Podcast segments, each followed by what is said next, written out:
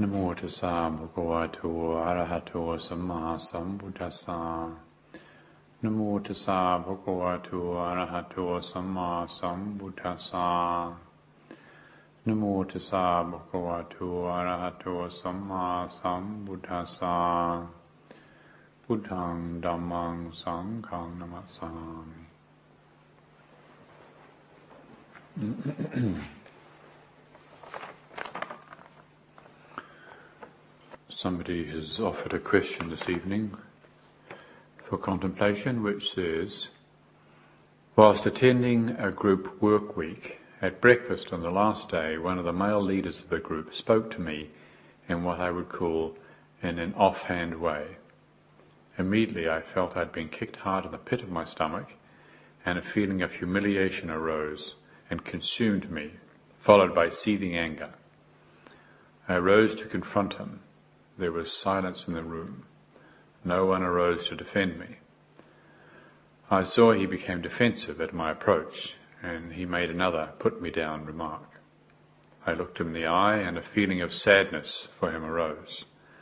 I could not say anything to hurt him, so I turned away, filled with hurt myself, and the same thought always arises I am the cause for his irritation. I know this is not so, as I have listened to many talks on the subject, but still the same old thoughts and feelings arise. I left the room. The feelings of humiliation and hurt went with me out of that room. I felt I had failed to take it on the chin. The offhand remarks I was told by another leader that I took them so personally. This is the way I react to people that I judge as being verbally aggressive. It is a lifetime pattern and it is the really big one in capitals that I cannot handle. The incident happened three weeks ago and I am still reliving this scenario. Please, could you talk about this and give me some practical advice? Thank you. Well, thank you for your question. And uh, it's a situation that uh,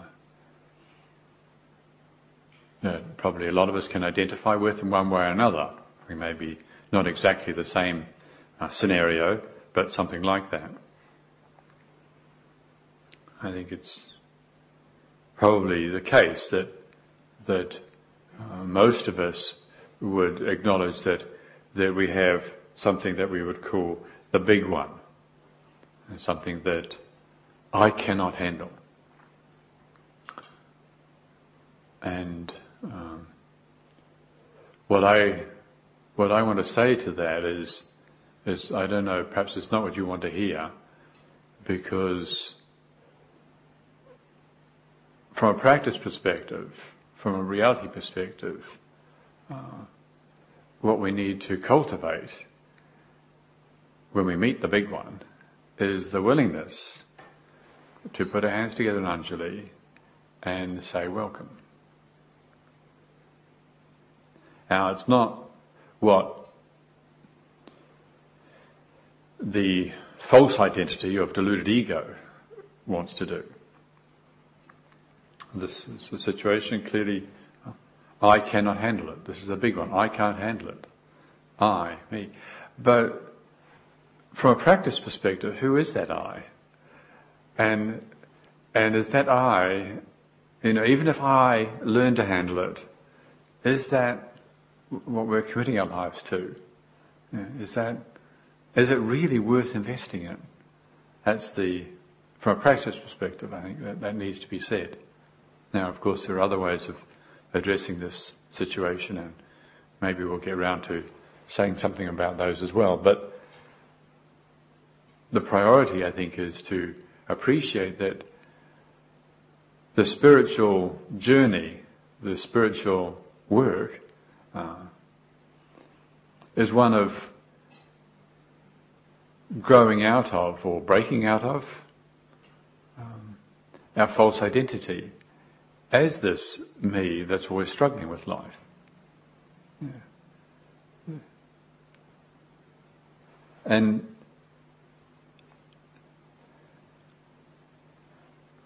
when we when we think that when we, when we still believe that this me is somehow, we, we really believe that this is who and what we really are, then we feel justified in getting upset over situations like this. Now, um, I know what it's like, believe me, to uh, be dismissed, to be put down, to to feel offended, to feel hurt, and all the rest of it.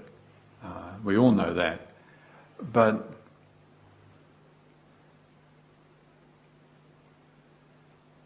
is there an end to that by always addressing it on that level? Uh, my, my, conviction, the reason that I'm a Buddhist and the reason I commit myself to this path of practice is because no, I don't believe there is. I don't believe there's any end to that. Yeah.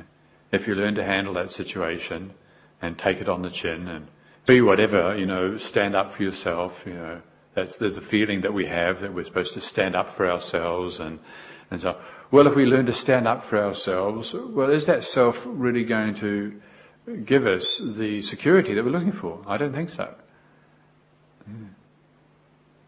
I think the uh, the deluded ego, the conventional self-identity that perceives itself as being this body-mind, is an inherent failure. It's inherently inadequate.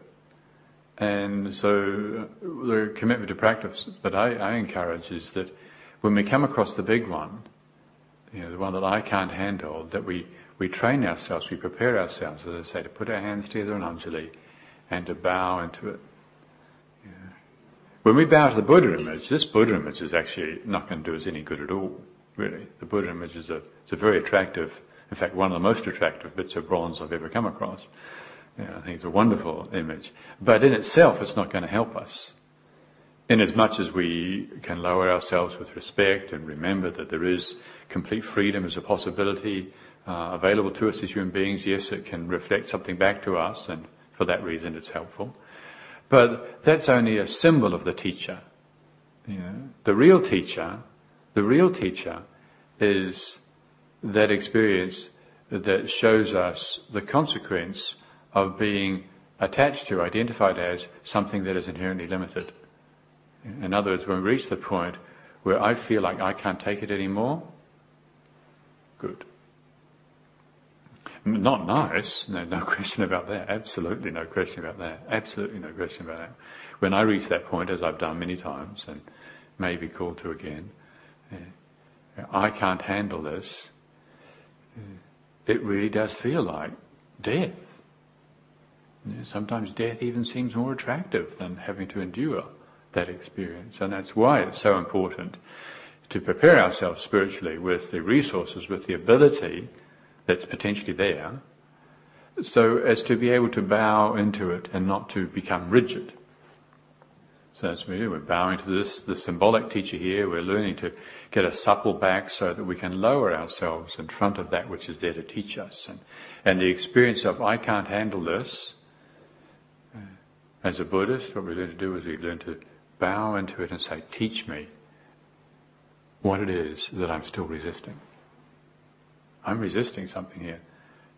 Somebody told me I was a twit, an uneducated, incompetent idiot, or whatever they said to me. That's their problem. I mean, even if I am an uneducated, incompetent twit, I mean, so what? What's wrong with that? There's nothing wrong with that. You know, what's so great about being educated, smart aleck? I've met quite a few. Not so wonderful. Being contented is wonderful. So I think being a contented, uneducated, you know, twit is absolutely fine.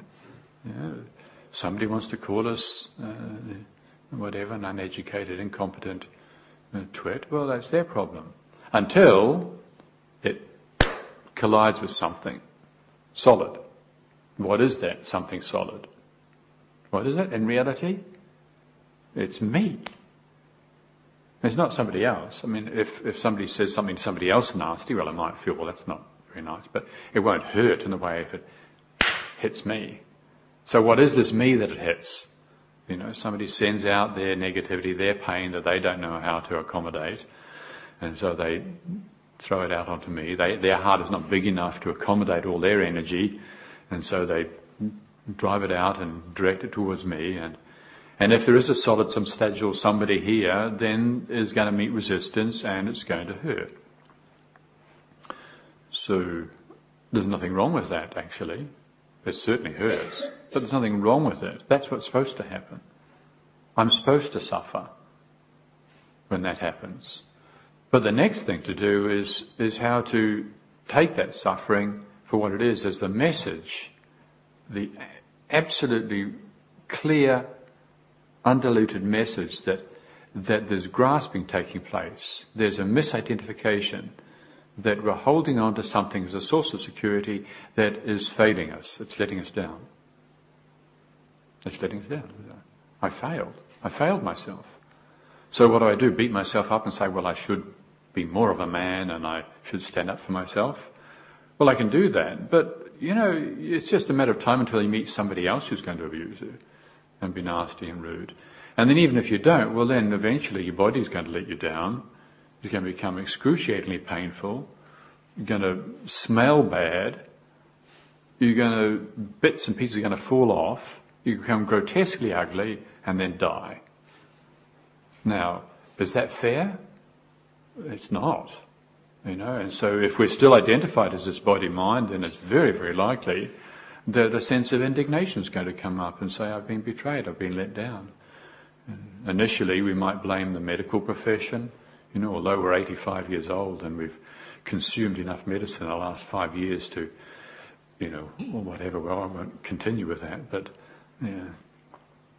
You know, when you, when the time comes, the time comes, but are we able to go with it? Are we able to go with it? Well, this is what the Buddha was encouraging us over and over again to prepare ourselves so that when the suffering of loss comes to us, in part it's called Piyehi Vipayogo Dukkha. There's three types of dukkha that in our morning chanting we go through every day. Apiyehi Sampayogo Dukkha, Piyehi Vipayogo Dukkha, Yampi Changnalapanti Tampi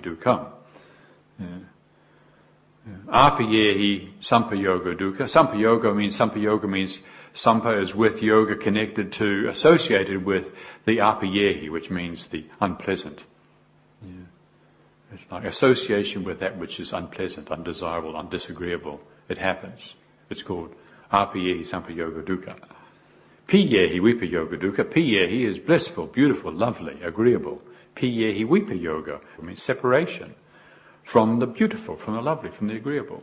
Separation from the beautiful, lovely is dukkha. Piyehi vipayogo dukkha. It happens. Guaranteed. Yampi chang nalapanti tampi dukkham is basically not getting what we want. It happens. And we get disappointed.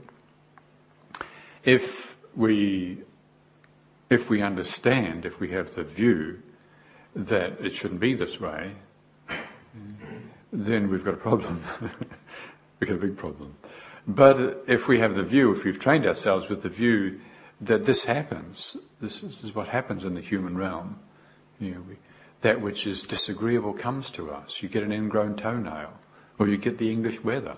That's disagreeable. It's, it's, very unpleasant. It could be worse. You at least it's not exactly floods yet. Or the electricity goes off and the heating goes off and you get a cold.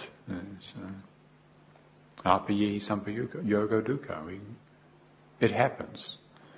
Piyehi vipayoga dukkha. You know, something's lovely, things are agreeable, and and then we separate. You know, like with death.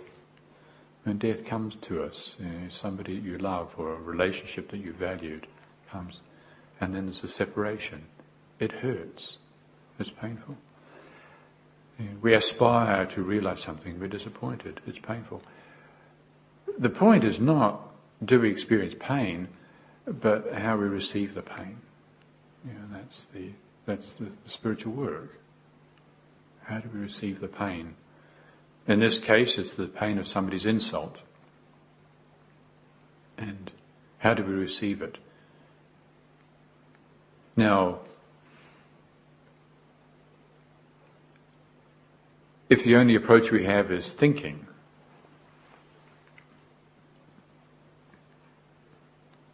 then the chances are our thoughts will go along the lines of, well, in this case, the thought, the reoccurring thought the person is having is, I'm to blame.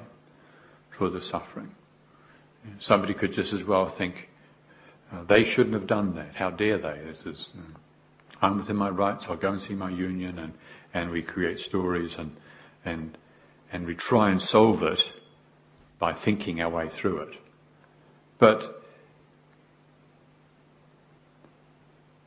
we might exhaust our interest in it by thinking, thinking, thinking until we get so tired that we go to sleep, and then we wake up and maybe we forget about it.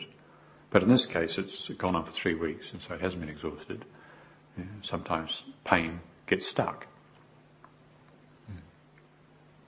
And then what are we going to do with it? Well, again, with the, the training that we're doing and our cultivation of mindfulness, is to realize the skill, to develop the skill, to appreciate the skill that is mindfulness. Hmm.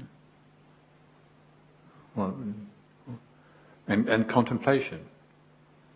And we're not just watching, we're watching and we're considering. Yeah. Satipanya. Yeah. sometimes translated as truth discerning awareness. This is a completely different option. This is a completely different approach from thinking through the habitual pathways. We've got these stories, we've got these, my rights, my history, you know, their problem, my problem. We can follow that, but it, it, it doesn't ever seem to get past a certain point. So what's suggested in practice is we approach from a different, with a different kind of energy, on a different frequency, if you like, with different equipment, with, with awareness that is a whole body mind awareness, not just intellectual exercise, a whole body mind awareness that feels like when the pain of, of being insulted or humiliated comes to us. We're in our bodies. But we appreciate we're not just, we're not just being the body, but there's an awareness of bodily sensation. And the heat comes up, but the heat is not who and what we are. The fire comes up, but the fire is not who and what we are, so we don't get so burned by it. To the degree that we can appreciate our identity as the awareness that this pain and suffering is arising in, then we don't become the suffering. And then we learn that, all right, the, inclination, the conditioned ego, the deluded uh, false identity is, is to grasp at the hurt and to be somebody who's hurt, and then we've got to do something with it. We've got to solve it, things we go through, and it's so difficult and so tedious and so tiresome. But the other alternative is this approach of, of using uh, mindfulness and, and, and, and, wise contemplation uh, to receive the condition as it is, or even including our reaction. If we go up into our heads and we follow the stories, I shouldn't be reacting, I shouldn't. No, no, no. That's already we've already gone too far. That's why, that's why Ajahn Munindo goes on endlessly about here and now, whole body, mind, judgment-free awareness. It's not because he hasn't got anything else to say. It's just that actually that really makes a big difference. If we've got a whole body mind awareness that can receive our reaction, you know, we can hear what's said, we receive it, we feel our reaction. Here and now we don't get lost in the stories of if he's going to do it next time or whatever, or when it happened last time. Here and now, judgment free. You know. We're not judging ourselves having a reaction reacting. You know, I'm reacting. I feel, I feel really, really resentful. I feel really deeply resentful for being treated in such a, such a way. Uh, I can remember an experience in my life where, where uh, one of the senior monks behaved in a way that I thought was completely out of order. I won't go into details here, um, but it was in a very, very public situation. In fact, come to think of, it, I can think of several, several situations where I've been on the receiving end of what I think is completely, totally out of order behavior on the part of a senior monk. And going away feeling very humiliated. And losing perspective. And it affects your health. It affects your mind. You can't meditate. You, you can't digest your food properly. Yeah. But the truth is, is still, the truth is still that not what they're doing, because they did what they did once and then went off and got on about their business. It's me that's doing it over and over and over again. So it's important that we have the honesty, we have the integrity to, and we have the ability in terms of our awareness to come back to ourselves and say, what is it that I'm doing? What is the lesson I've got to learn here? What do I, and that's why I say that the first approach to something, even if we don't actually mean it, that's why it's so good like in, in the monastic community. And we have this practice of bowing to each other, not just the Buddha image, which is easy to do because it's so beautiful and inspiring, but bowing to other monks, the ones that you don't like, is a really good practice. Because you realize that you actually eventually, you're not bowing to them because you like them. You're bowing to them because you need to be able to bow. Even when there's this I don't like, I don't want going on, am I going to become so rigid and I won't stand for this anymore? I won't put up with this. I'm not going to bow to you. I don't like you. We can do that. But if we can also learn to lower ourselves and do what's called for in some situation, like if this person happens to be senior to us in, the, in training and out of respect for their having been committed for training for a long time, then the right thing to do is to show respect to that commitment. The fact that I like them or dislike them got nothing to do with it. Now, if we do that with our body in such a situation, then likewise, the real practice is when the passions flare up in a situation like that where I've been offended, I've been hurt you know, by something that's happened something's been said to me. And do we default to our rigid, contracted, deluded ego stance of me and my rights? How dare you treat me like that? Or do we get supple and spacious and relax and relax our belly, relax our shoulders and let the passion, let the fire burn, but let it burn through us and burn us out, actually actually, this is uh, one can really get some mileage out of these situations if we have the right attitude to something like that. It's a gift. I, I, know it feels like the big one, and it really, if only I could get over that. Well, that's already because we've missed the practice point, and it's gone to our heads, and we're we're following the stories. If we can come back and just say, "No, what am I doing? What am I holding on to? Where am I doing what I'm doing that's creating the suffering here?" Yes, intellectually, and you know, I know that I know what's what, but there's still something that I'm doing. What is it? And we get interested in it and follow back and come back and into the body, feel the pain, locate it in the body, and then find a way, even if we don't mean it, but find a way of, of saying welcome, because at least it initiates a relationship.